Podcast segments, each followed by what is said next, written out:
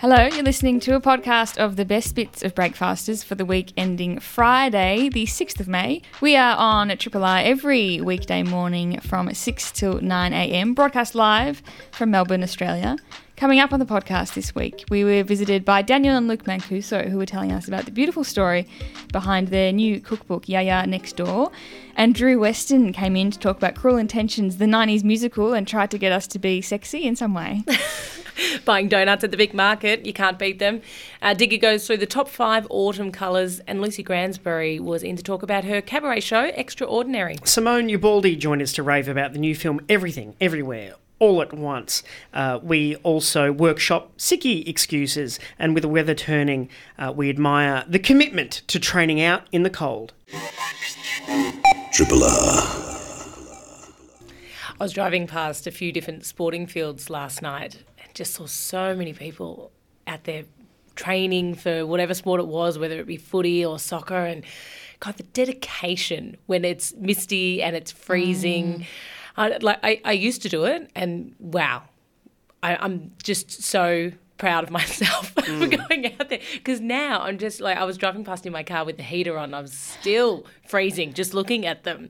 I mean, you're you're still playing footy at the yeah, moment. Yeah, I usually train on Thursday nights actually, but last night went to the place I couldn't. Went Oh, to yes. place I couldn't. Um, but yeah, and it is. It's you know, you at the start of the season, it's, it's still daylight saving. It's warm, and you think, oh, this is great. This is so much fun. What a lovely thing to do. And then it gets colder and darker, and when you're in the depths of like July, it's Yeah. oh, it's so hard. But then you get there, and it's it's fun. You run around, and it's it's always a good thing to do. Yeah, just like getting out of bed, I guess. As soon as you get up and you get get amongst it Yeah. and stuff, it's not too bad.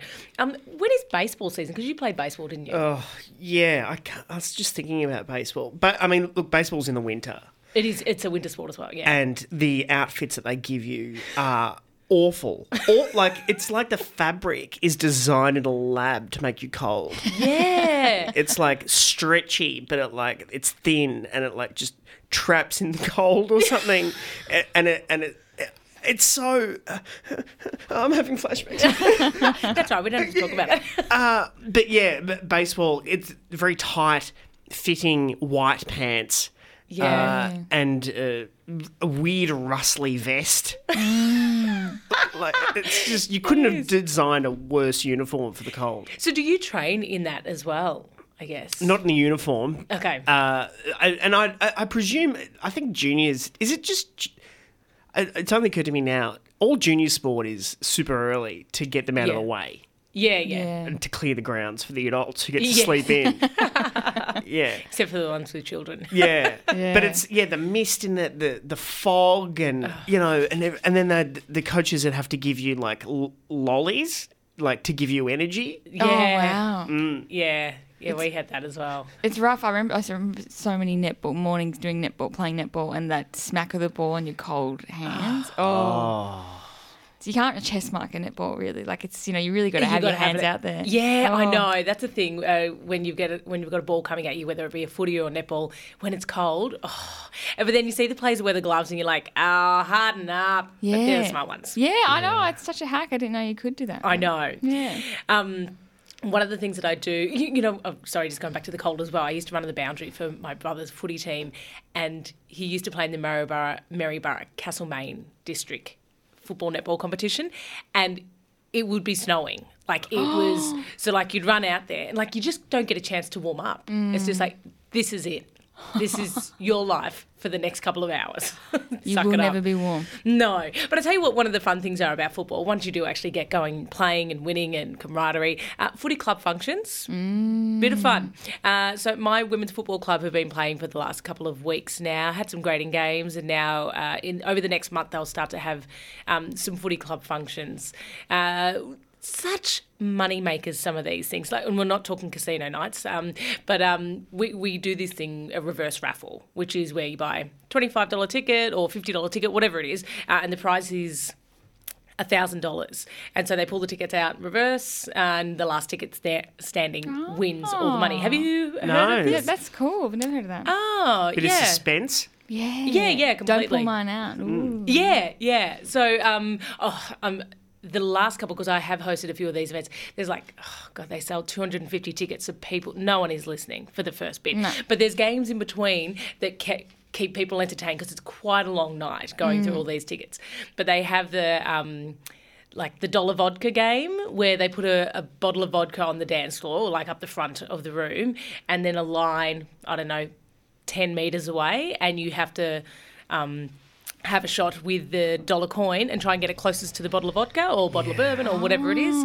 Um, and you'll play this with music in the background and commentary over the top with the microphone for 20 minutes. And Yeah. the people just, everyone just gets so competitive and they make so much money from this. It's like a trashy lawn bowls because it's like closest to the Jim Beam or Exactly. Yeah, whatever. it is. I know, it really is. But then, you know, it gets quite sad. I, I've seen those sorts of games, and you know, you let's say you have three goes, which in my opinion would be enormous, yeah. uh, and some people just cannot give up, and so they end up Yeah. spending more to play to Yeah. win this free vodka or whatever because they're just- throwing a dollar and the club or whoever keeps the dollar They could have just gone on board. they could have bought a bottle of vodka Absolutely. So many people could do that, but Mm. they do. Everyone just gets competitive and they and they just keep paying. Um, another thing that we do is this thing called unlock the grog. Um, so everyone has a, a group um, that brings some some alcohol. So me and three teammates, we might have a slab of beer. Someone might bring a bottle of vodka, this, that, or whatever, and that's all donated. So that all just goes to this unlock the grog, and then it's all locked up. Uh, and they have a lock, and you buy a key, and only one key opens up the grog. Um, but they'll sell 50 keys and they're 20 bucks each, kind of a thing.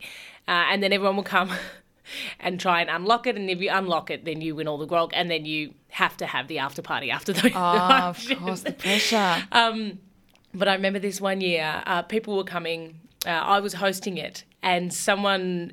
Uh, as players were coming up, they were just putting the key in themselves, and then if they weren't getting it, they were throwing the key, like throwing their key away or just cracking it, whatever. And I said to the person that was down there, I'm like, I think you need to take the key and insert it because these people are drunk and they're not putting the keys in properly. Like you need to, uh, you, you- because we've got quite a few people that have thrown their keys out. Uh, anyway, it's no one got it because someone had tried to get it. So everyone had to go find their keys. It was the longest. uh, we did end up getting it, but it was someone who threw their key away. Like so, like getting a lotto ticket and then not checking the numbers correctly yeah, she's Yeah. half put the key in, then pulled it out and said, "Ah, this sucks." and to, to, like littered it like in yeah. fury yeah so then right. everyone was going Didn't through- deserve to win. She with that did not. attitude. You're Yeah. right. She did not. No. Um, but it's the thing with these functions as well. If you win that unlock the grog, then you, like I said, you have to have the after party. If you win the reverse raffle, which is like a thousand dollars or two thousand dollars, you have to shout everyone at the bar. Pretty much ev- anyone who wins loses. Yeah, Yeah. exactly. Yeah. It's my thousand dollars. What if I don't want any more drinks? Oh my! I've never known someone to win the thousand dollars and walk out. can I ask what is what is the definition of a pie night Oh, Megahertz has a pie night. yeah What's a pie night? what's what constitutes a pie night is it just the eating of pies Y- Yeah, well, this was a term thrown around when I when I first started playing Megahertz. It's like, oh, and then it's our pie night, and I was like, oh, yeah, cool. Like, I know what that is. um, and we'd have it at Record Paradise. yeah Um, and I remember, I remember one or both times it would be. It just for whatever reason it would be freezing because the store was usually closed. It's the middle of winter. You go there, for, you- you'll huddle around, and then they serve pies, little like they serve pies, yeah which is great to start with. Yeah. Yeah. And then it's a bit of a get together, you have a few drinks, and then you talk tactics. So there was a board, and it was like, you know, this is where you'll be, and we want to move. okay and- ah. Oh, and I think it's also maybe you get your jumpers. all right so pie night is a catchphrase to denote some initiation or Yeah, like some a- administrative duties Like to an do with the team like a season opening, maybe. Got That's it. my experience of it. Oh right, so you distract them with the pies, bring them in, Yeah, yeah, bring yeah. them in, With the and then we'll. You're going to be on the bench. Thanks. Here's a Yeah, pie. exactly. Yeah. Just quickly uh, talking about being cold. Uh, is it when you jar when you swing a bat? okay, so if it's like, f- let's say six degrees at six fifty five a.m. and you're playing baseball and you and you. You the someone throws it and you it doesn't hit right on the bat, oh. and then it reverberates up the metal oh, bat Yeah. through A your freeze yeah, Yeah. through your freezing body with your stupid little tight white pants and your horrible little crinkly vest and your stupid like heavy loose helmet and you think I cannot wait to grow up. You turn into the stands, and no one's there watching. You Independently yours, Triple R. 102.7. When our next guests, Daniel and Luke Mancuso, lost their beloved mother Teresa to domestic violence, the great grandmother next door started looking after them, passing home cooked meals over the fence. Now, recipes from Yiayia's kitchen and the story of one woman's act of kindness has been immortalised in the new book Yiayia Next Door. And to tell us about it, the brothers join us now. Daniel and Luke, welcome to Breakfasters. Good morning. Thanks for having us. It's, guys. It's our pleasure. Um, I mean, it's must have. This has gone pretty wild. Your lives have changed a lot, haven't they? Uh, yeah, I guess just a bit more time management for us. Yes. But um, the food's still coming over the fence, and um, yeah, it's changed in obviously a positive way because we get so much love and support from from our Yiayia Yiayia next door community. So Yeah. Um, so you came to public attention, I suppose, in 2020, uh, Instagram, and then The Age wrote a feature and that went viral. But that's where the story starts for us. Where does this story start in your mind for you? Uh, pretty much, yeah. Unfortunately, when Mum passed away, um, you know, that's when sort of it came out and everyone sort of uh, heard about on the news, um, which is not, you know, ideal when you see yourself on, on the TV for that for those circumstances. So we were sort of in the media right at the start, and it was pretty daunting and um, a bit overwhelming as well too. You know, having people shove microphones in your face and asking about what happened, and you're just trying to deal with the grief and, and sort of move forward and not really want to give too much because you know it might affect the case or the evidence and stuff like that. So yeah, unfortunately, it was yeah back when Mum passed away. And uh, what has been like? When did you sense that you're on the crest of something that the public needed in their hearts? Does that make sense? Yeah, well, it's funny enough. I just started posting on my own personal Instagram channels, and a lot of friends and family just commented saying, "This is hilarious. This is amazing. You know, you got to create a page." And then, funny enough, I did, and then uh, yeah, not long after, I got a bit of traction through Martha from MAFS, uh, who at the time I didn't know who it was because I didn't follow the, uh, the show.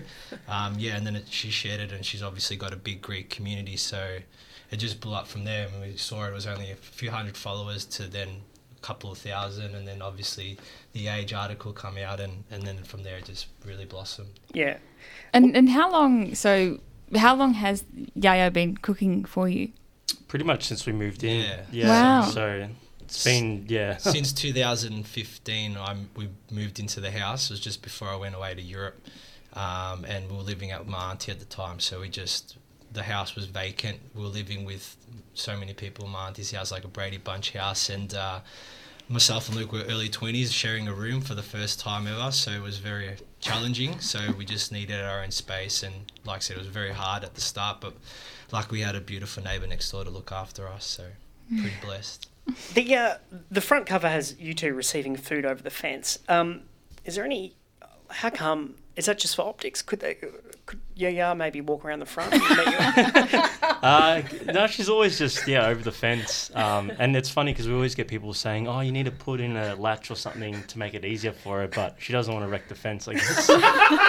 Saving money, yeah. yeah, but um, you know, she's it's it's not a struggle for her. Like she's got a good reach, so you know, Yeah. And her- posture's in order, and she's got you know, yeah, She's um works. maintained a sense of anonymity as well. Her face is never shown. We don't know her name. Is that by request? Like yeah, she- that's all. That's all her doing. Just from the start, she was always just like, "Not my face, not my face." So but it's kind of worked in our favor because we really want to like showcase, you know, that anyone could be this person next door, whether it's you know a yar, male, female, or a couple. Um, you know, if you just get to know your neighbor, um, great things could potentially happen. So yeah.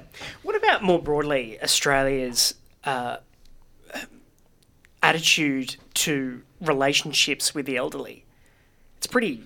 I would argue pretty atrocious. yeah, I feel like it's probably a, a not a lost not, lost art's probably not the right word, but it's definitely lost in terms of um, that connection.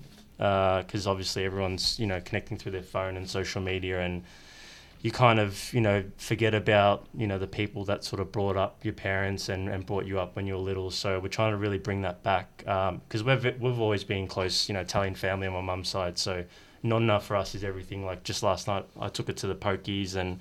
I had a I had a great time. Like she was there, she was playing pokies, had a beer, I caught up with a friend. Like, yeah. So we're just really trying to drive the message. Um, obviously connect with your neighbours, but obviously to look after the people that are most vulnerable. And I think we showed that um, more than ever during COVID as well too, because we had to look after the older generation. So, yeah, just trying to bring that back, and um, you know, it, some of the most cherished memories we have is with our grandmother and with our grandfather. So, you don't. It's unfortunate, you know, you don't get a long time sled with with with your um, grandparents. So, enjoy it while it's here because when it's gone, it's something you'll you know take for granted that you, if you didn't spend enough time.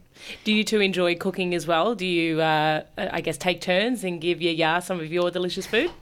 Yeah, we we definitely try and provide her with our It- Italian cuisine. So she's a big fan of the homemade salamis. Um, We Ah. always definitely give her a few when we, ma- we make them, and she loves the the pasta dishes too. So it's good because we can share both cultures. But now we got her recipes, so we can Yeah. we can give it back. Like the other night, me and my girlfriend made um the Greek donuts. For her. oh. and um, we gave them to her the other night, and she's like, "Oh, they're beautiful, beautiful." And then the next day, I went there um, to cut the grass, and I was like, "How were they?" She's like, "Oh, something was missing." and I was like, "Oh, well, it's your recipes." Um, she's like, "Nah, the, the dough or something." I'm like, "Oh, that's that's because it's not your hands." So, She's a harsh critic. yeah, that's exactly. Well, I Honest. guess yeah, honest, and I mean, it's it's a yeah, so you can't really fault her. Yeah. You know, she's Did- a master. Do you feel at all um, tied to that house now? I just, you know, one day you might want to move out or go traveling or move away, and do you feel now that, that that's where you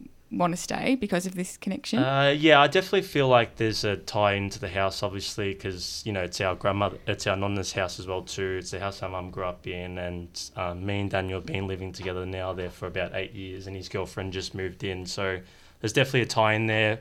Also, too, I've you know I've had that thought, you know, because you know we're getting into our thirties now, and it's like okay, you know, sometimes change is good. Mm. I feel like. Um, so you know, it's one of those things where it's we've got it so good where we are, and we enjoy enjoy the space there. Like we've got a big backyard, and we've got the two dogs running around the backyard. So it's definitely like, you know, a thought of like, oh shit, do we move or do we stay? But um, I think in the end, we're always going to have a tie into that house, and the relationship with Yar is never going to go away if we were to move. So Are you enjoying the positive publicity that you uh, two are receiving now? Obviously, you're doing quite a bit now that the book's come out as well. Uh, are people recognising you on the streets? Oh well, I haven't really been out to enjoy it just much because I was a bit sick last week, so unfortunately I haven't been out. But uh, yeah, I'm just blown away with the response and the support and the love with with everyone, not just with the radios and all the other media attention, but just people supporting the book. And it's yeah, it's been crazy first week to say the least. That's for sure. yeah, there's been a couple times I've been out, and um, people have come up to me. And said, um, you know, do you have a Greek neighbour? And I'm like, yeah. Right. But it- That's it. it's it's it's for me it's different because Daniel obviously work, well, Daniel works from home and I'm a barber so you know I see a lot of people throughout Yeah. the whole day so sometimes you know people will get a few trigger words like oh like where do you live I'm like oh I live you know in Reservoir and it's like oh, I live with my brother it's like They piece it together. yeah and they're just like do you have an Instagram page right. what colour's your fence? yeah that's right. Yeah. Mon dipped into this, didn't you? Yeah, last night I cooked one of the recipes from the book. oh really which yeah, one the did you avgo uh, serve lemona, up? the soup, the avgolemono. is that Oh how you yes. pronounce it? How did you find it? I loved it. No, it's a beautiful book as well, and um, Yeah. and but I did find um, I imagine Yiayia doesn't really have many written recipes because some of the recipes are very basic, and I'm like, there's more in it than that. like some of the like one of the recipes, I was like, I bet that she puts in little secret ingredients that she's holding on to. no, it's just some like the simple stuff is is as is because there was a process at the start where I would go there. This is the early stages of the cookbook. I'd go there um, on my days off and, and cook with her, and she didn't even have measuring cups. So you can imagine like Mm. the frustration of like her cooking something, and I'm like, no, you got to do it. So we had to get her measuring cups, and then I would just sort of hover over her shoulder and make sure she was doing you know everything Yeah. that was measured and stuff like that. And then she would make it all, and then at, at the end she'd be like, "Oh, it doesn't taste the same." And I'm like, "Shit, like, what have I done?" But we worked out a system where she'd make like a dummy dish to the side, and then Oh. I would measure, um, you know, all the measurements and make sure it's all fine. So everything's as good as we can get it. Yeah.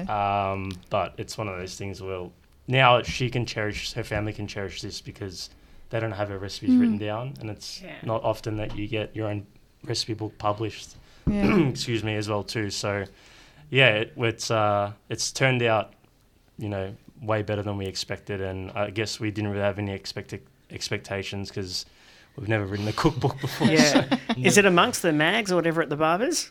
sorry mate Do you have the book you know, if you're waiting for a barber shop. haircut. uh, I was, I might put it on my on my table. Yeah. Because we kind of got like a desk set up where everyone's got their own station.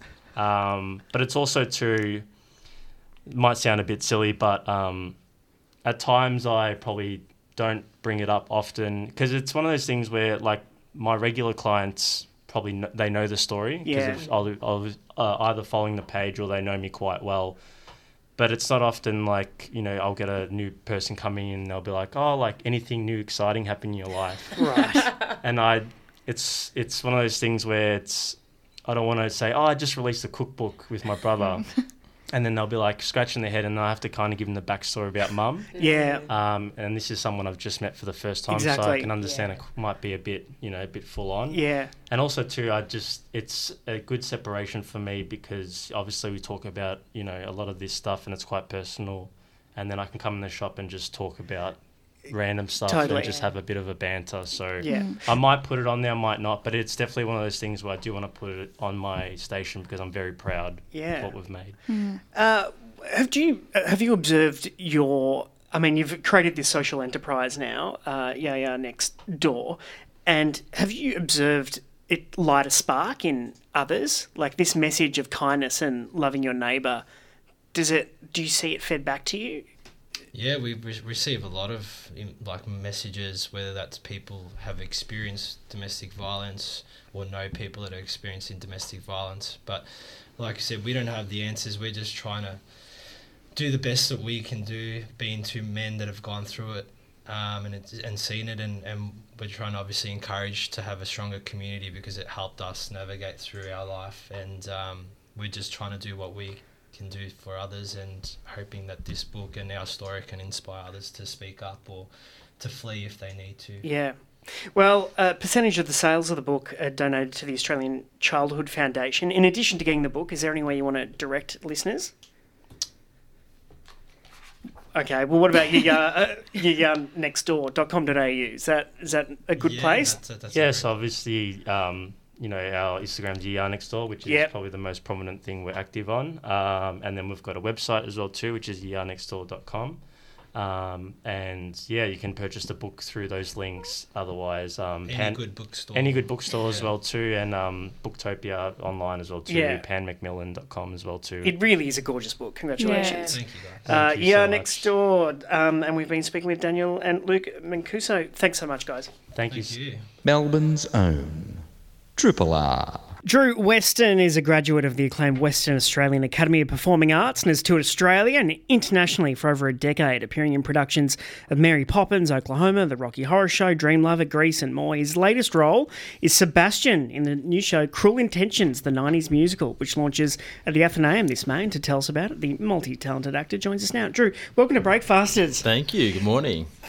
So, what the hell have you done with Cruel Intentions? Uh, so, this is this is the film Reese Witherspoon, Sarah Michelle Gellar. Uh, Take us back. Correct. So it's um, obviously based on the cult classic 1999 film Cruel Intentions. Um, however, this time it's obviously a musical. Um, it's definitely playing homage to the film, um, and with the music itself, it's based on the soundtrack um, as well as a few more other late 90s. Uh, classics, um, you know, so you've got like Sweet Symphony, obviously, um, Every Me and Every You, but then you chuck in a bit of, um, you know, No Doubt. You've also got some Britney in there. You've got Mandy Moore NSYNC. It's like basically my gym playlist. you know? it's kind of um, so those people who don't even who may not remember the show as that well.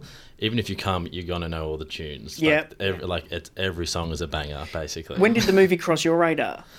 Mm, I hope my parents aren't listening. Um, probably, I reckon I would have watched it probably early teens, like high school. Um, It, it, it's Yeah. sexy, isn't it? oh yeah, I mean, it's the first time. I mean, it's a kind of a sexual awakening for you know that kind of generation of the late '90s. Um, I think it was the first time in film that two women kissed. Um, you know, on camera. You know, in, you go to the cinema and saw it.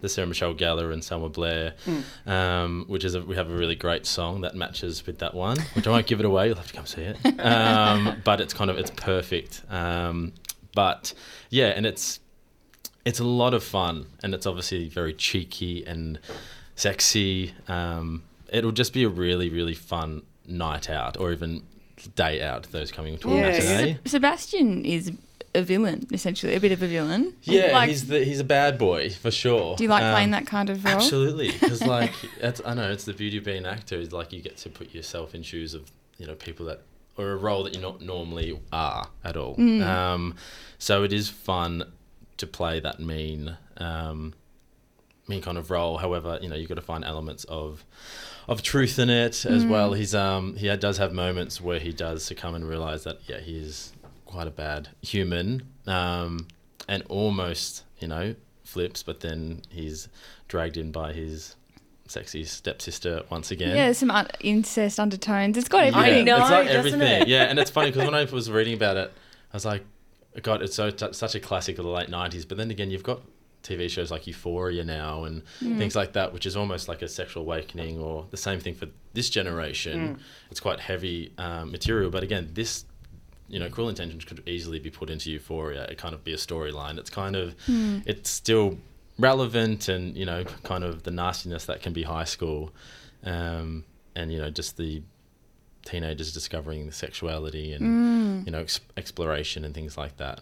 You know, when I was younger, my mother didn't allow me to watch this movie. I'm not surprised. I'm sure she's not the only one. the Pacific Islander woman, she's like, absolutely not. Turn that off. Mm-hmm. Um, but like you said, like that scene with Selma Hayek, um, the first Selma kiss- Blair. Oh, sorry. I did this. Common- Selma Blair. Very common mistake. Yes. Uh, um, the first kissing scene, like as a young in the closet gay Mm-hmm. Girl at the time, I was like, God, what is this movie? I can't believe people are actually allowed to watch it. Not me. Um, Yeah, Is yeah. there? Um, is there, do people have to be sixteen year old old and older to come and watch a show? I would or- say yes. Yes. Um, I mean, look, it's week. We've only done week one of rehearsals, and at the moment, I'd I'd probably say yes. Um, but yeah, sixteen and above. But again, it is it is definitely for it's for everyone. But I'm I'm you know those in their say 20 30 40s 50 it's kind of that, that demographic And it plays will on really- nostalgia as well. Like, Oh, Yeah. that's what that's the hard really. It's the nostalgia of the late nineties, the fashion, the music.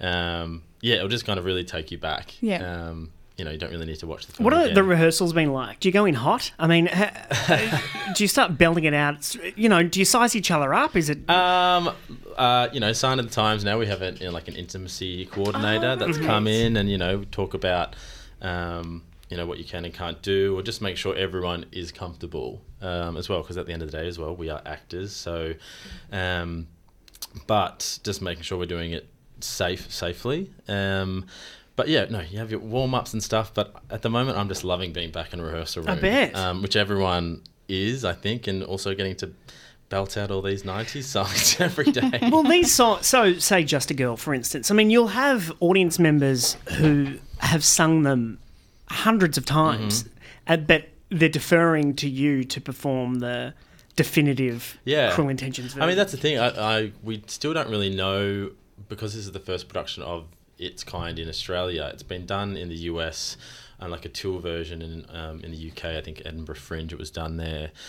Um, and so I don't we don't know the audience reactions yet. Like I don't know if they'll sing along. They you know they'll be bopping along, which you know I'll be all for it. Really, it's kind of it's meant to be a fun night out. So and I think the music's going to be loud and heavy, and um, you'll recognize basically every song. It's the it's so well put together. Um, but yeah, as I said, you got No Doubt, you got Kiss Me, you got Iris Goo Goo Dolls.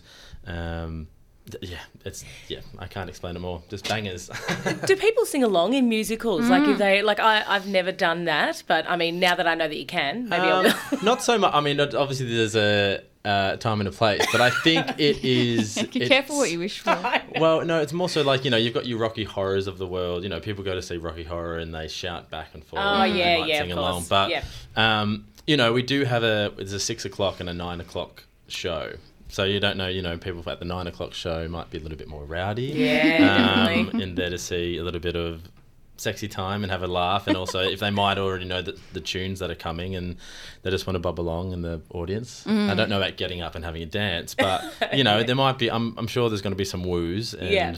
you know applause during songs and things like that. So Cool. what, yeah. what do the original cast make of what you're doing?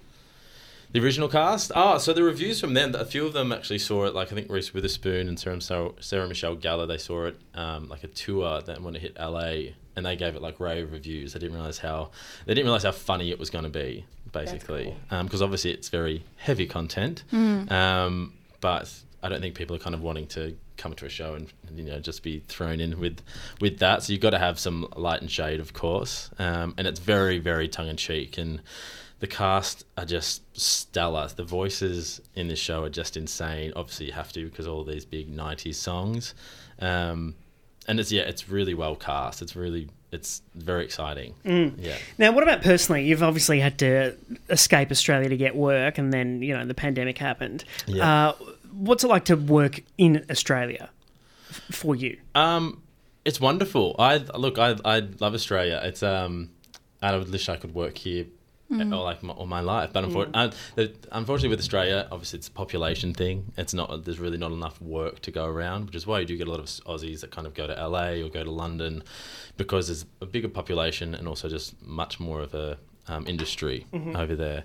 Um, but I've always had a travel bug, so I've always wanting to travel. So I've lived in London, and prior to COVID, I was living in Vancouver, as there's a huge film and t- TV industry over there. Um, and things were going great guns, and then obviously the old COVID hit and came home. Think I'd only be home for say two or three months, which has now turned into two years. But now this has also landed on my lap, and Yeah. I'm absolutely blessed and thankful and very excited about it. So- How uh, how are your accents?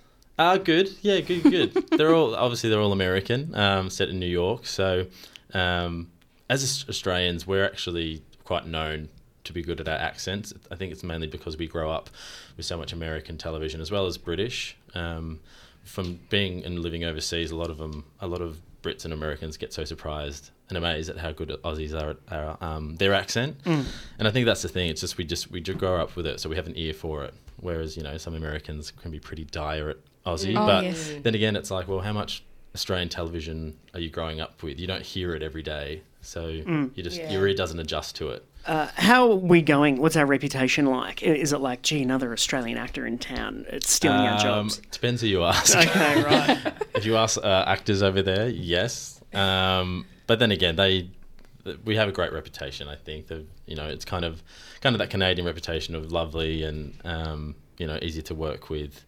Um, yeah, it, it- yeah.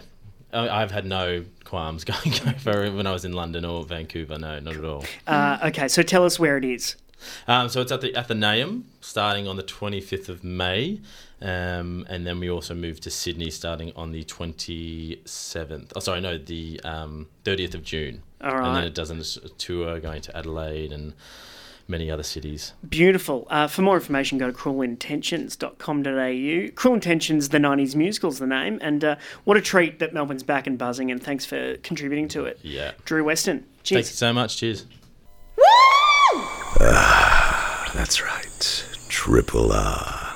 I went to the Vic Market on yesterday. Yesterday, first time I've been in a very long time. And as soon as uh, I went there with Abby, we took Winnie as well. One of the first things that we smelt was the barbecue. Oh, God. And it just, it, it brings back so many memories of not just, you know, being at the Vic Market, but I think the smell of a barbecue and cooking meats just, it, it, it's nostalgic for me. Uh, it reminded me of when I was in Samoa because every weekend there'd be barbecues on the side of the road, and that smell, I was just like, took me back straight away. Uh, for Abby, it was, um, it reminded her of when she was younger. She wasn't sure exactly what it was, couldn't pinpoint it, but perhaps family barbecues, that kind of a thing. Did, did barbecues remind you? Going to a hardware store. Oh yes, yeah, yeah, yeah. Of course, having No. a snag before you go in there. Yeah, it's no, it's a very evocative smell. I think, like um, like community sport, things like that. Ah, oh Don't you yes, feel? that's like the onions and everything. Yeah. yeah. That, I feel like that is really that smell. I play pub footy on the weekend. Oh, yes. always. And you, it's always great after your game to go get ah, a sausage. Isn't it? yeah. You know what I hate after playing? There's a barbecue going all day, and then when you finish playing football, they're like, "We're out of sausages." I or thought I have worked up an appetite. Abs- yeah. Like, hmm. isn't this for us, the players? yeah. Um, I used to go to the Vic Market when I was younger. Uh, it used to, like when I was in high school, I think we had a school excursion there once because I went to school in, in Bacchus So coming into the city uh, was our school excursion. And we went to the Vic Market, uh, loved it. So I used to go there on weekends with uh, with my mates and hang out. I, I used to love that you could just get really cheap fake stuff. Oh, so yeah. like sporting uh, like a basketball singlet, something that I would never be able to afford, but I could go there and buy that and then wear it for a week before it, you know, apart.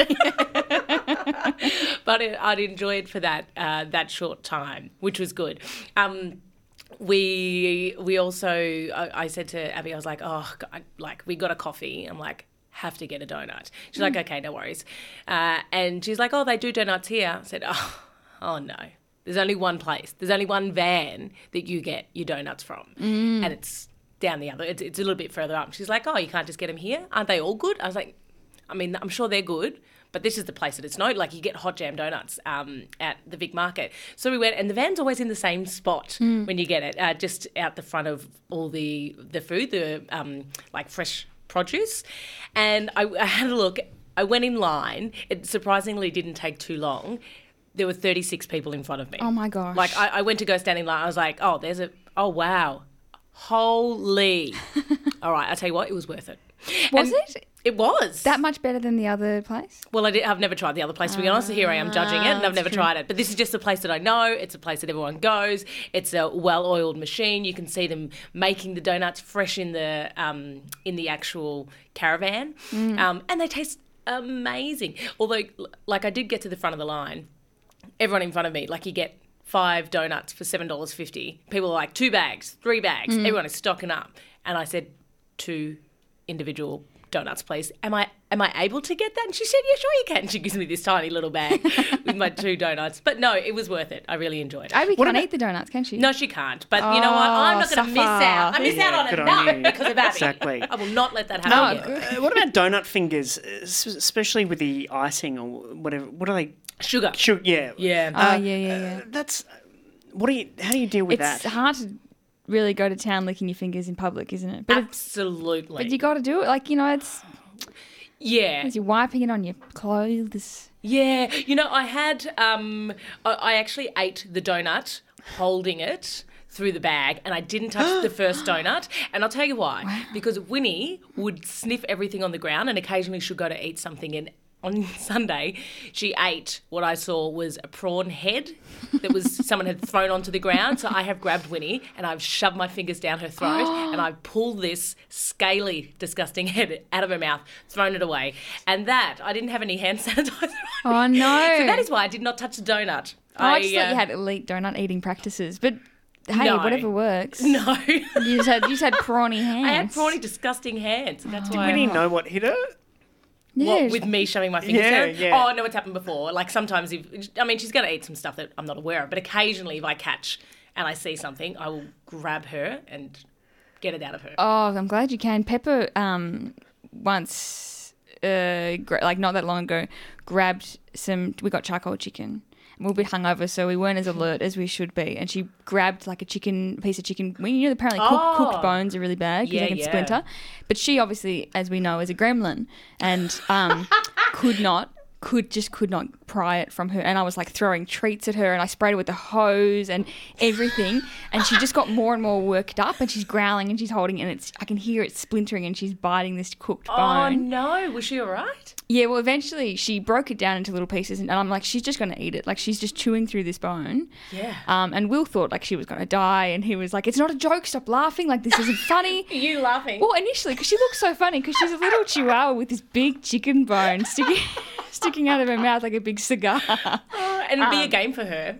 Yeah, and then she was getting really angry because you know territorial over. it. Anyway, she ended up being fine, but I was like, there is no way I couldn't even get near her. Like to shove my fingers into her mouth was never an option. Oh, she was, Winnie was on a lead. And I saw it happen, so I just reeled it in and grabbed it. Wish I had a Bobby with me uh, when I went to the market. Like a third donut. Get that out of your gullet. Another sausage. You pig.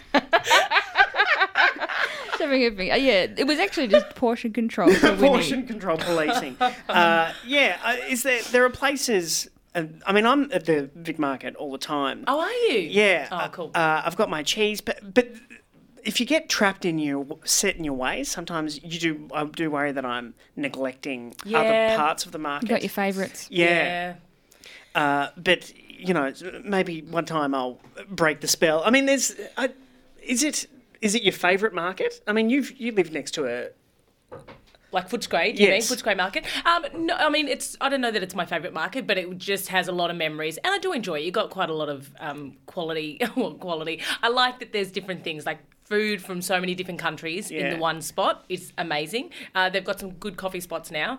I probably don't look down the knickknacks and clothes and stuff as much as I used No to. fake uh, basketball j- singlets Not anymore. anymore. No, I'm a Yeah, little bit too old to be wearing basketball singlets now. Anyway. You've made me really reflect on licking your fingers. I, it's just not on. I mean, yeah. Well, if you're if you're alone, You can do it if you if you're dainty. oh, like Shirley Temple, Oh, you know, she used to do it. did she? Oh yeah, I was thinking more like Homer Simpson. Or is it? Yes. Yeah. Okay. You yeah, can do that. Like if you if you're flexing your fingers and turn it into a performance. Otherwise, if you're just sticking your, you know, you Oh, go go for it once like a pan flute with your fingers. Just stick them all in. lick your hand all together.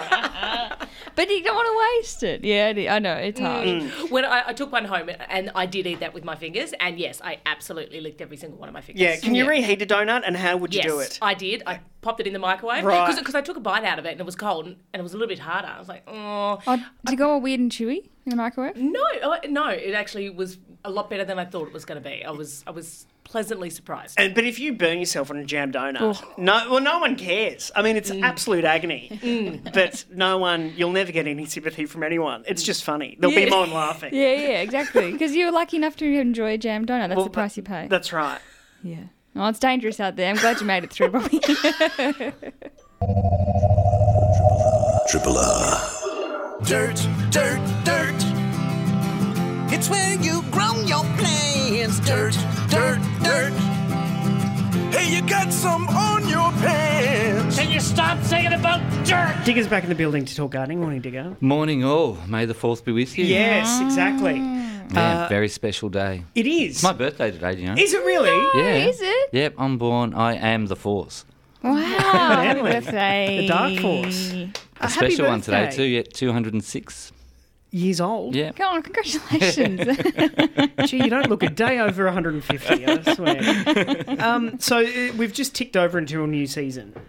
Yeah. Have we? It's it is yeah it's definitely we're starting to see the colour change and that's what it's all about. Um, deciduous plants obviously originating from the northern hemisphere is like you know what there's um, winter is coming Yeah. and and so they start to shift and start to store, store energy. Um, and then once they've stored some of that energy, they dump their leaves down to the ground because it wouldn't be efficient to hold it over over winter. So that colour changes here. So I thought about the magnificent thing that is autumn. And, you know, we see this sea of green for months and months and months. And then for a very short period in time, it'll be over before we know it, that there's colour around, you know, and it doesn't matter which suburb you're in there, you'll always see a little bit of it. So I was racking my brain thinking, well, what's some of the best ones? And it's such a, pref- a personal preference, you know, that what you connect to with the colour. But um, so I thought I'd just run through from colour. So if anyone out there's listening and they've got a better preference or you know a, a different preference, by all means, text in. Yes, 0466 Someone's already texted and say happy birthday. Ah, thank you, thank you. Um, well, I, I was going to do like a little Yoda voice, but I can't do it. Um, Grateful I am.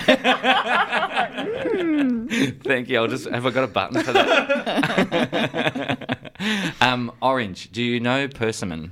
yes? Not personally, but you know the the Yeah, plant persimmon. familiar. Diospyros kaki is its botanical name. Mm. They go. They have a range of colours, but towards the end, just before all the leaves fall off, they all, all turn this most magnificent burnt orange. And it's the same colour as what the fruit is. It's just an amazing spectacle to see because by that time everything else has lost its leaves. So there's gaps in in you know canopies everywhere, and just they just beam like this amazing orange colour, the same as the fruit. So for the orange, I'd have to give it to persimmon.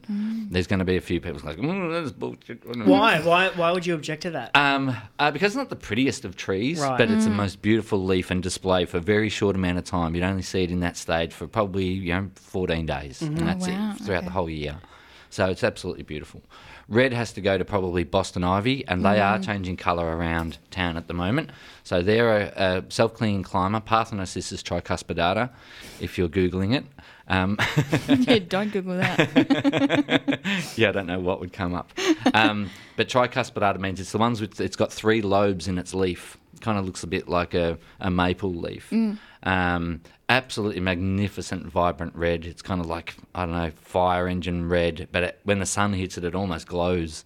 It's so vibrant. It's absolutely beautiful. Then yeah, Do I- people decorate their houses with it? I'm trying to grow it Absolutely. at the moment. Yeah. I've had a little a little um, cutting growing in a pot, and it's it's it's changing colour, but it's still about as big as my hand. it's not growing. Let the process begin. No, they take a bit of time. It's one of those things that once they get their feet in, then they explode. Okay. But it's just going to take some time. And being self-clinging, they're the ones that you see on these English manors and all the you know European shows. They're you know a vine that's covering a castle and it's red in colour. That's it. It's Great way to cover up graffiti. Yeah, yeah. But the, the council should do that Yeah, instead. a bit It just takes two years. yeah, that temporary fencing for eight years. a bit of a problem. And then they'll just graffiti over the leaves, but it's self cleaning because it just drops the leaves off there. So, all good. Um, yellow has to go to ginkgo, ginkgo biloba, um, famous tree used in all sorts of medicines and and cultures. Um, but the yellow of a ginkgo when it turns is so buttery, it's almost. It doesn't even look real. It's a yellow that you wouldn't see anywhere else um, on any other leaves. It's just, yeah, it's just something else. So if yellow's your colour, there's a fantastic one at the Botanical Gardens near one of the uh, the lakes opposite the Camellia Walk. It's your favourite in the garden? It's my favourite in the garden. Um, it's one, and it's beautifully placed that you just don't see it. You come around the corner and then bang, there it is. Um, and it's sitting out all out on its own. It's a very clever design to go. Look at me, look at me. I'm pretty bloody specky. yeah. And how often is it yellow? How long is it yellow for? So it'll be in that it'll it'll start to turn, but in that beautiful stage for probably about a m- not even a month, three weeks ish, maybe a little bit more. It's all about you know the temperature. As soon as the, the temperature dives again, then they they go into the next phase. Um, claret, like the deep dark clarets, has to go to cla- the claret ash, um, the Fraxinus oxycarpa.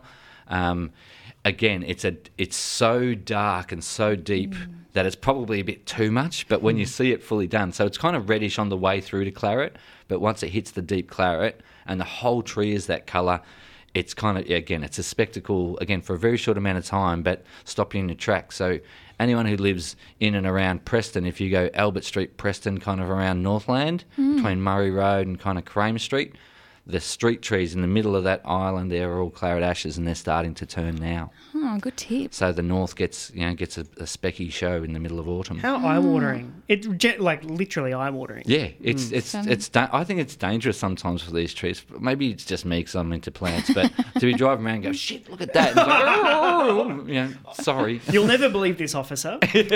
Um, but did you see the Fraxinus? does um, Boston ivy grow in low light? Someone want to know. it can grow in low now. It depends what you call low light, but down to about four hours or dappled light all day, it will still perform. All it will do, it will thin. It won't get anywhere near as dense. Mm-hmm. So remember, the thing about the beautiful thing about deciduous trees is that's part of the reason why they do what they do because their winters are so dark and deep mm. that they can thrive on less light than others. Mm-hmm.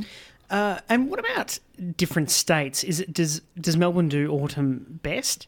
Melbourne does autumn very well, but again, you can go. You can see some fantastic displays in the Adelaide Hills. You can see some fantastic, fantastic displays down in Tassie. So it's all about cool, where it gets cool. So the Dandenongs do, you know, obviously incredible, um, and the Macedon Ranges are incredible displays. But even in the suburbs, because you know the cold weather starts as the wind starts to turn and to come from the southwest off Antarctica, it kind of sits down in Melbourne because we are a bit bowlish. Um, and so, yeah, as long as you know the climate doesn't change, we'll be fine. which isn't happening, so no problem. Can we ask you some questions from listeners? Of course. Um, someone wanted to know if it's too. I feel like we get this question every week. Is it too late to do summer fruit tree pruning? Yes, Too, so they've missed the window. they've missed the window because now they're starting. The whole idea with summer, you're trying to retard the growth, so using that gap between late summer and autumn for them to put on a little bit of extra growth, and that will sit and that will hold. If you prune now, it's effectively going to be because they're into dormancy. It's effectively going to be a, winter prune. Okay.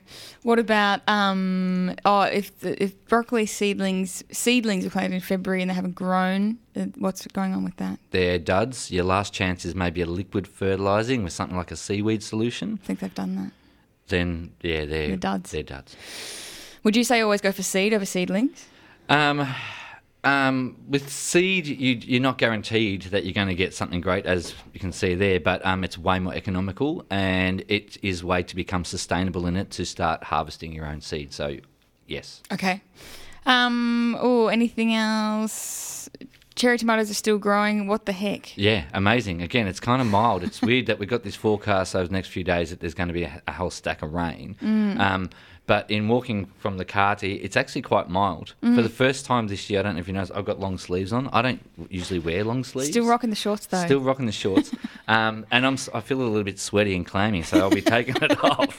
Um, so yeah, it's mild. I've seen many. I've still got a couple of plants with cherry tomatoes on, and they're ripening at home. Yeah. Until the weather completely dies. Remember, they're the indeterminate types of tomatoes. So Mhm. collect seed from these suckers. Yeah. So and then be planting them out each year, and you could plant them out. Then they're telling you you could plant them out in January Mm. rather than do it, you know, the spring before. You could plant them out in the January, and they'll still be fine at this time of year. Wow. I've lost track of the question, so I might to leave that to you. 'cause There's a flurry, but uh, a perceptive listener says, "Is this the one year anniversary that Mon ignored Digga at, at his birthday dinner?" It is. Who the said whole year. yeah. Did you know that story? I've heard that Yeah. story. I don't. I, I- yeah. Didn't realize it was a whole. Of course, because it's a whole year ago. Yeah. Well, look how far we've come. Yeah. um, does pruning trees apply to olives? Pruning fruit trees? Do you prune an olive tree? Uh, slightly different. So if they've, as soon as they've finished fruiting, is the time to prune them. Okay. And how often should you water a potted mandarin tree? Someone wants to know. Once a week. And um, there was something else. I feel like I've forgotten one. Oh, something about a. Oh, do fruit trees need another tree to graft against to fruit? Because they've got a pear tree for four years, hasn't had any fruit. Yeah, pear trees need a compatible cross pollinator. So you'd have to jump on the internet, know what variety you've got to find a compatible cross pollinator, and then you could graft or buy another tree and, and buddy them up.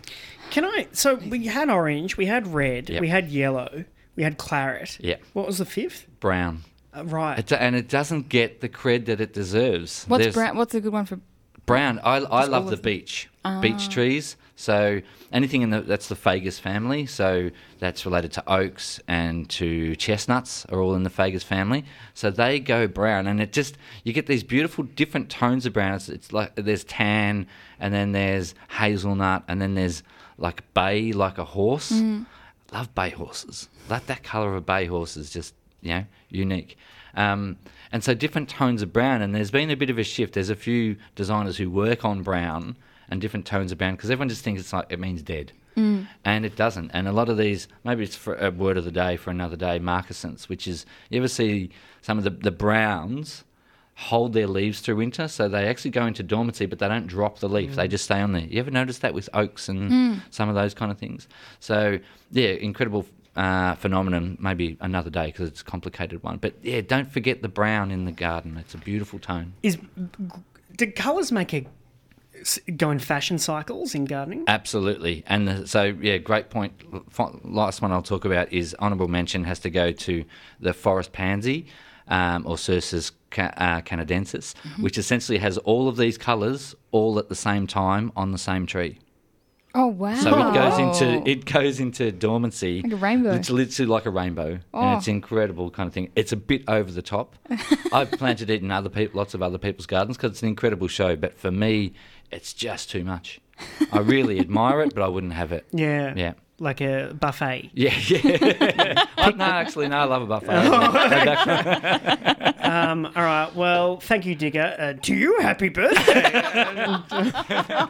Use the force, everybody.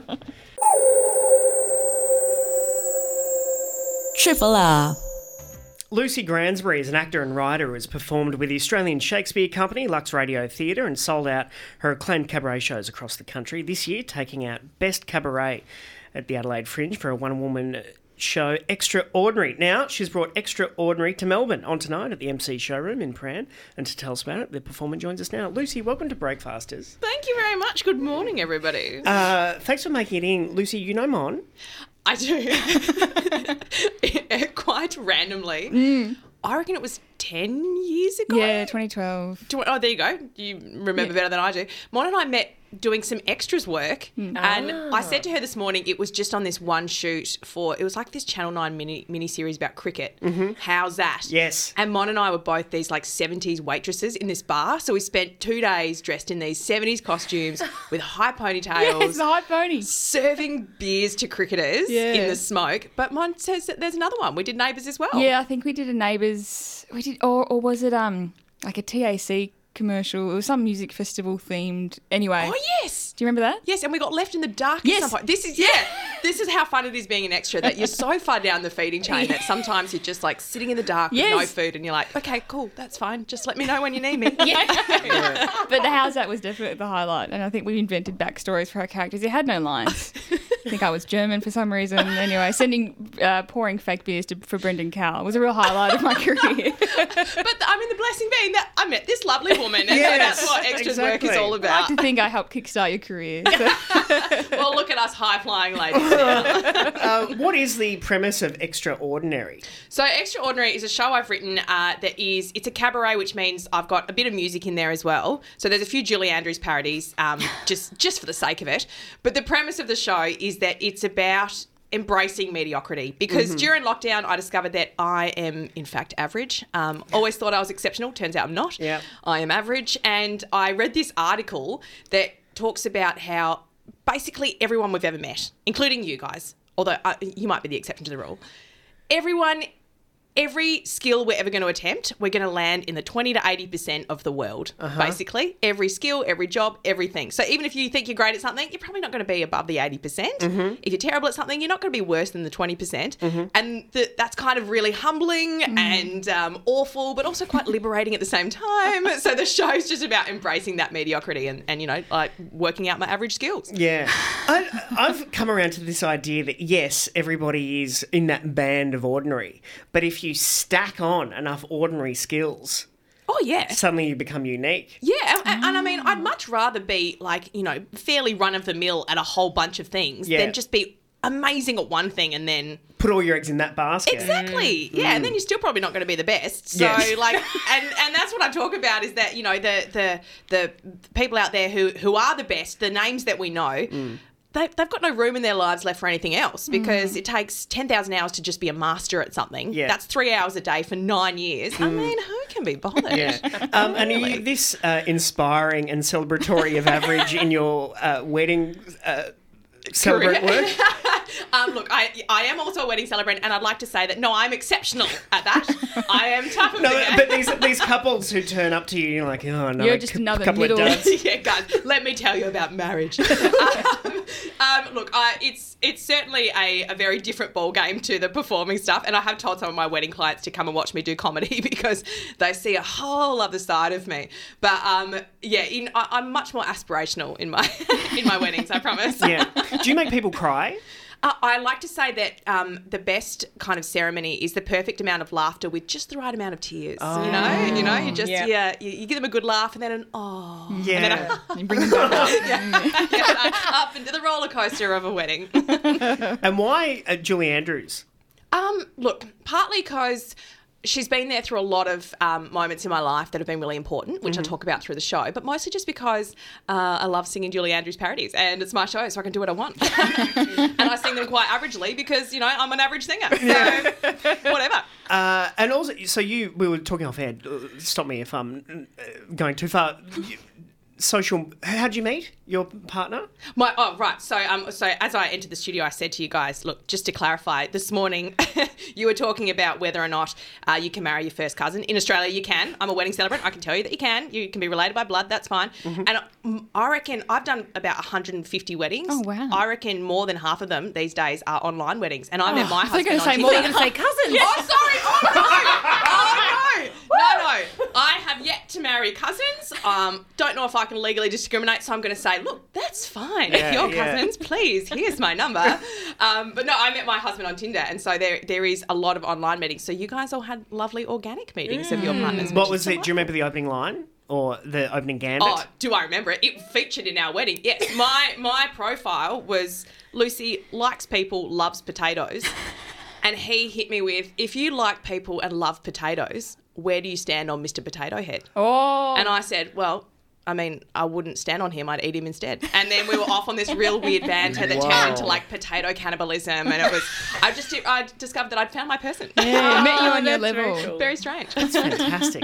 uh, and the MC showroom. Yes, it's a lovely venue. Uh, they're actually up for award an award on Chapel Street. Um, they're a great venue. They uh, it's got a bar in the theatre, which I love, which means like people are just kind of you know going for it right before the show. Uh, sorry, that sounded a bit weird. Um, and it's First cousins in the audience. the first cousins in the audience, just the romance just overtakes them.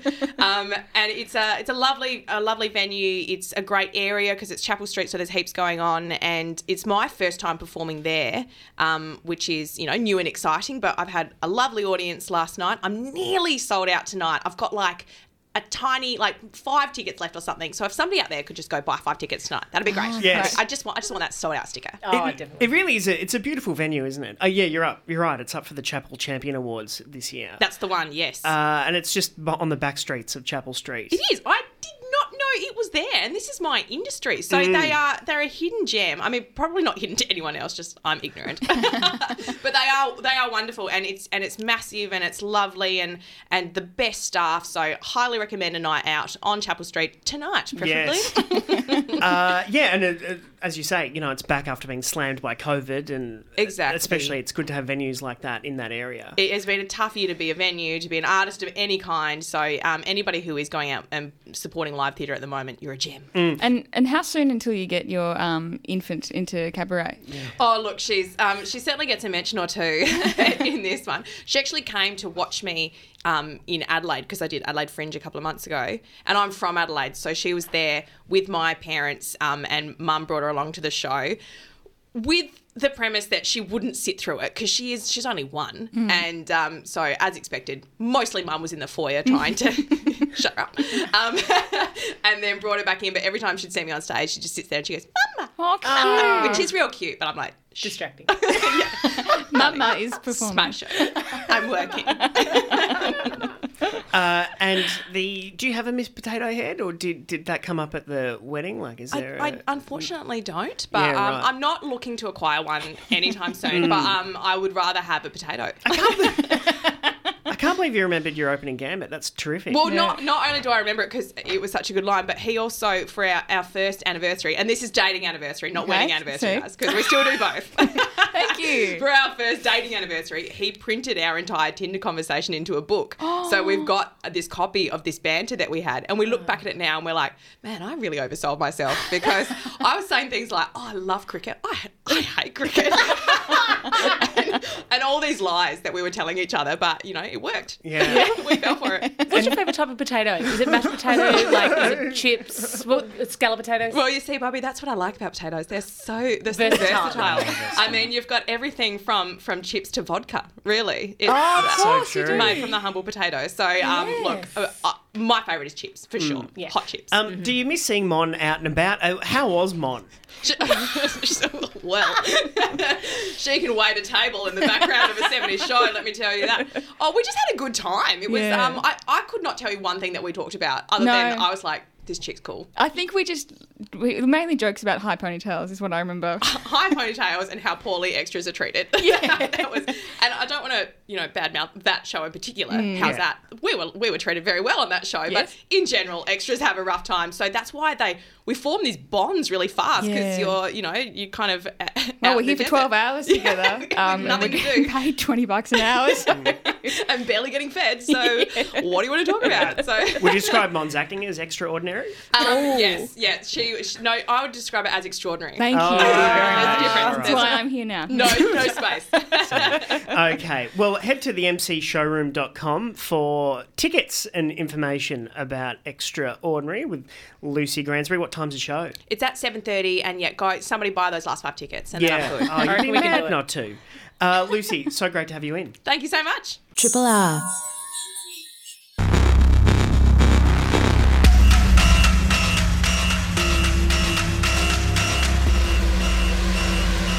Let's check in with Simone, who uh, is herself everything everywhere all at once, it seems. Good morning, Simone. Good morning. Hello. Uh, you're reviewing movies today. I am. Yeah, uh, I don't know how you found the time to watch anything, given what you've been up to, but what do you bring to our attention? I am so thrilled to be able to talk to you guys about a movie that I suspect half of you have already seen because the buzz is so hot on this movie. It's called Everything Everywhere All at Once. Mon, you've seen it, haven't you? No, I just really want to. Oh, I was okay, waiting cool. for you to give approval. I- well, consider it approved. Um, Right. It is the new film by uh, a writer director duo called Daniels, who previously made a film called Swiss Army Man. Um, did any of you guys see that? No, I didn't. No. That's the, that's the one with um, Rat- Daniel Radcliffe. Yeah, yeah, Harry Potter. Um, yeah, yeah, it is. Um, bizarre, incredibly funny film that won the director's prize at Sundance and a lot of hearts, but also turned a lot of people off because it was just bizarre and relied on quite a lot of toilet humour to make it uh, quite a profound and kind human story. They've leveled up with what they do uh, with everything everywhere all at once. The, the film is essentially a story of um, a Chinese American immigrant woman played by Michelle Yeoh, who's a legend of the Hong Kong action film um, scene, and most people know from Crouching Tiger, Hidden Dragon. Um, she is a middle aged woman who runs a failing laundromat. Has an IRS audit hanging over her shoulders and is attempting to prepare for Chinese New Year with a husband who is kind of a goofy beta male who she feels increasingly estranged from. Um, when she discovers that she lives in a multiverse and she is the only person who can save it from being destroyed by a malevolent force that looks a lot like her daughter. Mm. Okay. So, this is the kind of scene setting for what is one of the best action films I've ever seen, full stop, and certainly the best action film I've ever seen that's primarily set in a tax office.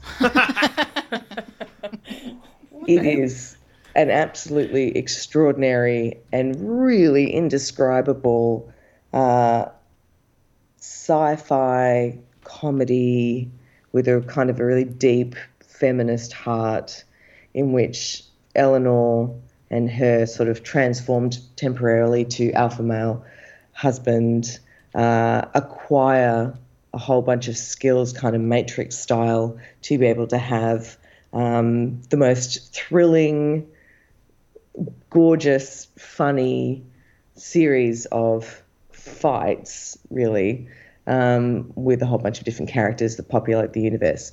Uh, in addition to the star power that Michelle Yeoh brings to this film, her husband is played by Ke Huy Quan, who is Data from um, The Goonies and also Short Round from Temple of Doom, who is phenomenal and so endearing. It's like my 80s child heart was just like absolutely lit up with joy at seeing him back. And he completely delivers on every piece of nostalgia that we're attaching to him. He's so incredible in this movie. He's so funny. He has an action sequence, which is one of the film's kind of iconic scenes, with a fanny pack, a bum, a bum bag, which is kind of a nod to Data's gadget belt in The Goonies. One of like endless film references within this film that range from like The Matrix to Wong Kar Wai films to I'm sure countless Hong Kong action films that I've never seen to 2001 to this amazing subplot involving the film Ratatouille. Except that in this context, it's no, I'm not going to ruin the joke if I tell you. Anyway, it's so funny. It's funny just on a stupid visual joke level. It's funny on a cultural cultural reference level, and it's funny in the way that it reflects immigrant experiences. And I, again, without ruining the joke, can't explain this to you, but people who have first generation migrant mothers are going to know what I mean about the Ratatouille joke. Um, yeah. Any questions? So Sounds far? absolutely chaotic.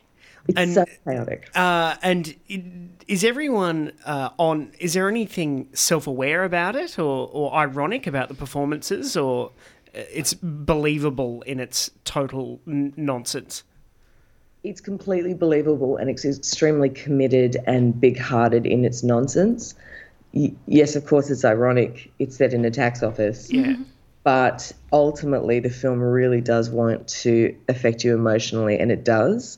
And I would say, particularly for mothers, there are some resonances. Like the two main sort of protagonists and antagonists of the films are Eleanor and her daughter Joy, and it's generally quite funny and kind of riffs off of you know a generation gap, and then ultimately just kind of punches you in the gut.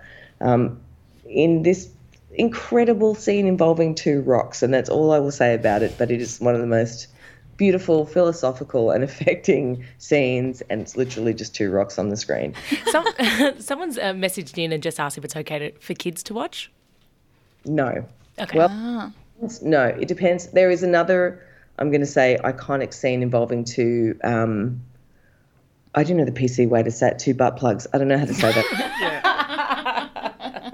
For me, like I do not like butt humor, so I'm like, all right, you are really pushing me to the boundary on this one. Um, if that is if that is fine, and your kids watch those kind of gross out SNL comedies where that kind of humor is standard, then yeah, I think it's okay. There's nothing um, ultra violent or Mm. ultra sexual in it. It's just a couple of butt plugs being used in a funny way. Because A twenty four, you know, have quite a repertoire of very tense. Like if they've got uncut gems, and they did Midsommar, and like very, you know, and kind of grotesque. Does it fit in? Is it t- very typical A A twenty four film? It fits in in the sense that they partner with visionary filmmakers who are breaking the box in some way. And you can absolutely say of the Daniels, yes, it is a comedy where those other films are very serious dramas, uh, but it is a very serious comedy. And it is one of the best films that I have seen, I reckon, in a decade or more. Like, it's really exceptional everyone I you know I posted about this more and you would have seen it on my Instagram. Everyone who worked on this film is some kind of genius, right? The action sequences are like par excellence. I've just never seen anything like it. The editing is extraordinary. Who sits down to review a film and talk about how amazing the editing is? the costume design is incredible. The story ultimately for a multiverse sci-fi film that I don't care about holds together beautifully well. Um, and all of this was done on a $25 million budget, which should have been an $80 million budget because the two filmmakers called in seven of their mates who learned how to do VFX on YouTube and got them to do all the visual effects for this film that's playing at IMAXs around the world. Oh. Right. It's so incre- it's it's honestly so amazing, and they kind of brought in a whole lot of practical skills that they had from making music videos. So it looks like genius on the page, but it's really driven by all of these incredibly passionate, independent people, and I think that is on brand with A24. Yeah. And it's at cinemas everywhere, which is where you'd recommend to see it, I'd imagine. Please go to the cinema and see this movie. It is so worthy of it. It's such a delight. And also just being in the cinema, I got that, you know, you get that chill when like the, the logo comes up at the beginning. And I really had that big time and it paid off in spades. But this is like an absolute classic. And yeah, please get out and see it. Support your local cinema before it uh, shows up on Netflix. Yes, Everything Everywhere All at Once by the Daniels, Simone Ubaldi. Thanks so much. Thanks, guys. Triple R on FM, digital, online, and via the app. I called in sick yesterday. Uh, thank you very much for picking up the slack. I do appreciate that. We that. tried our best. Um, now I I I was thinking back onto you know when the last sick day I had, and I don't often. I think call in sick. I have many times wanted to lie about not for this job, but for other jobs. You know, if you just want to have a day off, if you're hungover or whatever. But I can never bring myself to do it, and I'm the first to encourage others. I'm just like just call in sick. Just call in sick. What are you gonna do? Just whatever. But I get caught up in the. Well, what am I going to say? I'm sick for. I mean, really. How will I to say- prove it? Exactly. What if they somehow What if- find out? And then I have to continue this lie. But really, I mean, if you're sick, you can be sick for whatever, like if you've got a cold or, or anything. But in my mind, I would just have this big uh, thing that I'm going to get caught. So I just, I just went to work every single day. so I haven't taken too many. But I remember working in a hospo years ago. One of my co-workers called in sick, said that she had been a, in a car accident and she was in hospital. Now, all of us were so worried about her and messaging her and making sure she was okay. Turns out it was a lie. Oh, that is. What a lie to tell. Because everyone was so concerned and everyone wanted to make sure she was all right. When she did come back to work a couple of days later, people, you know, inquiring, like, oh my God, are you okay? What happened? What injuries did you? What hospital were you at? Yeah, And why, that course- limp is fake. yes. Well, I don't think she um, ex- said what particular injury it was or anything like that. And she was hesitant with the hospital. And then I think her story changed a few times until she finally admitted to a couple of the staff member, like, I was hungover. It's like, oh my God, that's the worst lie Yeah. that you could have told. It's like a workplace Belle Gibson. Yeah, exactly. I feel I'm I'm too worried about them. I don't know the bad karma. You know they say like don't don't lie about if you. I remember to asking for special consideration at uni or whatever if you're Mm. late with an assignment. Yeah. They say just say your grandma died, and I'd be like, well, no, because then How many if, grandmas they- are you have? yeah, exactly. How many grandmas have you got? And just something bad in Yeah. water about that. Oh, that's a terrible horrible lie. lie. Yeah. Oh, it, it was. I thought maybe it was going to be. Oh, f- it was a joke. I was sick, but I. But no, they actually tried to get away with it. try to get away with it until there were just too many questions and then and yeah it, it it was insane she didn't last there very long and it was something that we spoke about for a while. But yeah i yeah i i, can't imagine coming up with a line just trying to stick with it but something so dramatic like that. Um I remember having sick days when I was in high school, and that didn't happen that often either. But we lived in the country, so we lived uh, in Blackwood, and would get the bus to school and take an hour to get to school. Uh, if we missed the bus, our dad would have to drive us, but dad was working night shifts, so he wouldn't get home until like after nine, and he was so tired, and the drive into Bacchus Marsh was 20, 25 minutes, and sometimes he'd just be like, you know, I'm, I'm just too tired, you're going to stay home today. So that would be our sick day if we missed Yeah. the bus. So we missed the bus, and we were like, woohoo! sick day. I mean, uh, Dad would come home if I was sick, uh, or if, maybe if he left for work and there was like an inkling that someone was angling for a day off. He would come home. Uh, during the day, during the lunchtime, and touch the back of the television to check that it wasn't warm. No way. Mm. Really? And you would have to, you would hide in bed and like shut the, d- and like pray that he didn't come in, like that, you know, like you're hiding from the Gestapo. But as in, wait, he knew you were staying home. No. Oh, he was I'm looking for you- evidence. so it's like, well, if I turn the TV off at like midday, Yeah. then it'll cool down. so he had reason to believe. yeah, that- exactly. yeah. Yeah. it was like Sherlock Holmes trying to bust his truant children. Oh my god! I remember um, working in hospitality years ago. Um, I was with one other staff member. We were sort of opening the place up, and we are waiting on the third to arrive. And phone rang, and my colleague went out the back and answered it, and came back out, and she seemed quite shaken. And she said, um, "That was Steph. She can't come in. She was really upset. Her uh, her mum died last night." And I was like, "Oh my god!" And then we, it was this awful panic stations. Like, what did she say? And she goes, "Oh, she was crying on the phone. She couldn't." say much. I was like, oh my god, that's horrible.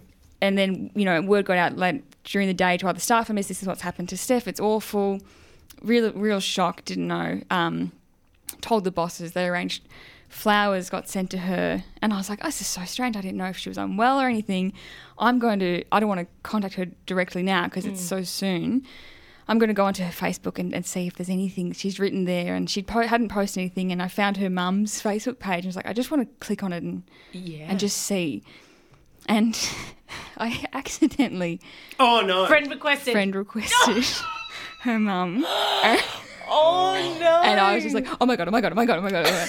and um, quickly like removed it. But of course, this is I don't know, ten years ago or whatever. And I think a lot of people still got email notifications. And I was like, oh my god, she's gonna think I'm this weird, like voyeur, which is I guess I was being at the time. But anyway, and I was just like mortified. I thought that's horrible. Oh my god, whatever. Um, a few days later, it turned out Steph's mum hadn't died. Her grandma had died, and my you know co-worker had misheard her on the phone. Oh. And her grandmother, or even her great grandmother, so you know, lived a full life, was very old, but still very sad. And I was like, oh my god, thank God, that's that's really good to know your mum's okay. And then I was like, oh my god, her mum may have seen This And- friend request. Yeah, so Three mutual friends that work with her daughter. I was like, hadn't met her mum before, and like, of, you know. Yeah. Anyway, and then her mum every now and then used to come in as a customer, um, and never said anything. I was like, okay, thank God. Like, yeah, I'm, Yeah. I'm not going to bring it up. No. I'm embarrassed about this. Blah blah blah. Three months later, Steph said to me, "Do you have my mum on Facebook?" right. I was like, oh, I was like, uh, what? She goes, yeah, your mum was like, oh yeah, um, Monty. For some reason, she, I think Steph had referred to me as Monty. Monty added me. And she was like, what? She's like, yeah, Monty. Monty wanted to um, be my friend, but then it, it disappeared. And I was like, oh, and she's been coming in as a customer all this time, never said anything. And I was like, I'm Oh. so sorry. I didn't. I don't. I don't want to be friends with your mum. I just thought she was dead. I was just fact checking your excuse. I'm gonna have to take the day off work to recover from that story. Triple R. We were just talking about uh, taking sick days and excuses that people have, getting caught out in lies. And I remember working uh, a few years back and sh- in hospitality, and a chef called up and he said, "Hey, Bobby, um, just calling to let you know that um, unfortunately my dad." Just passed away today. I said, "Oh my god, I'm so sorry." He said, "No, no, that's okay. So I'm going to be half an hour late."